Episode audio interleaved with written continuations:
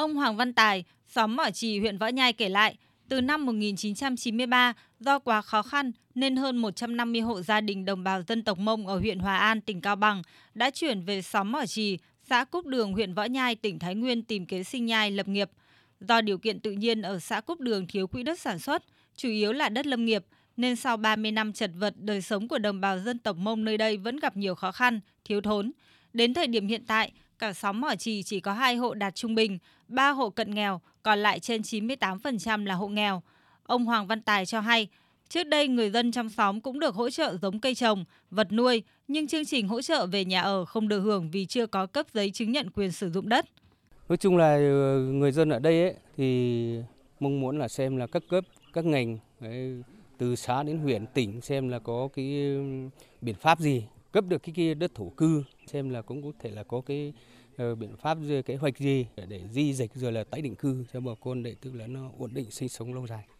Chương trình mục tiêu quốc gia phát triển kinh tế, xã hội vùng đồng bằng dân tộc thiểu số và miền núi có chính sách hỗ trợ người dân làm nhà được triển khai khá hiệu quả tại nhiều địa phương. Tuy nhiên, theo quy định chỉ hộ dân nào có giấy chứng nhận quyền sử dụng đất mới được thụ hưởng. Vì thế nên đồng bào Mông ở xóm Mỏ Trì chưa được thụ hưởng chính sách này. Theo ông Hoàng Công Sự, Phó Chủ tịch Ủy ban Nhân dân xã Cúc Đường, huyện Võ Nhai, do các hộ dân ở xen kẽ trong đất lâm nghiệp, đặc thù là vùng núi cao, quỹ đất ở hạn chế, nên việc cấp giấy chứng nhận quyền sử dụng đất cho người dân chưa thực hiện được. Hiện mới có vài hộ gia đình được hỗ trợ làm nhà, nhưng bằng nguồn kinh phí xã hội hóa giúp đỡ. Ờ, thông qua các cái ờ, nội dung chương trình thì ủy ban nhân xã chúng tôi cũng đã có các cái ờ, đề nghị qua các cái hội nghị tiếp xúc cử tri cũng như các bản gửi cấp trên, nhưng mà nó cũng do nhiều cái vướng mắc trong cái cơ chế chính sách thì cũng chưa giải quyết được về cái ờ, cấp đất nhà ở cho bà con. Ờ, chúng tôi cũng rất mong muốn các ờ, cấp quan tâm có cái chính sách đặc thù đối với bà con, dân tộc miền núi cũng như là đặc biệt là đồng bào Mò Trì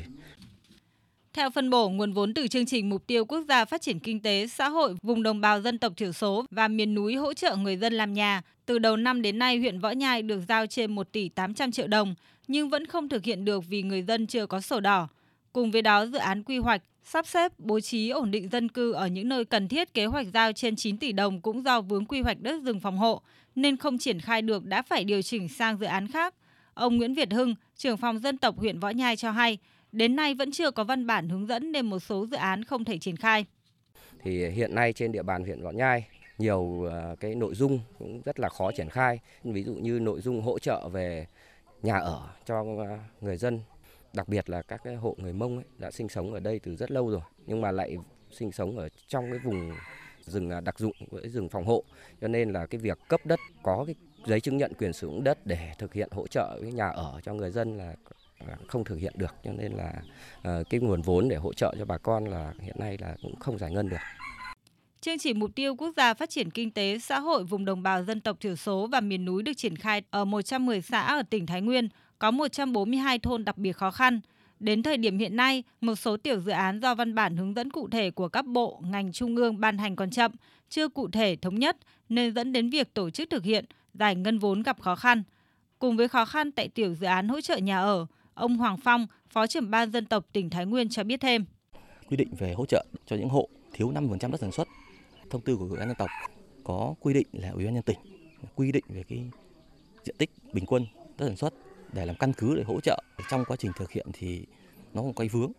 tức là thì căn cứ luật đất đai hiện hành và các văn bản hướng dẫn thì lại không có cái điều nào nó quy định là cái diện tích đất bình quân của đất sản xuất trong nghị định 27 thì có quy định là đối tượng tham gia là tối thiểu là 50% đối tượng chương trình theo quy định 1719 là hộ nghèo hộ cận nghèo. Thế thì ở đây cái đối tượng mà không phải hộ nghèo cận nghèo mà tham gia vào cái chuỗi thì có được hưởng cái hỗ trợ đấy không? Thì đấy là một cái những vấn đề mà rất là là, là khó làm cho địa phương.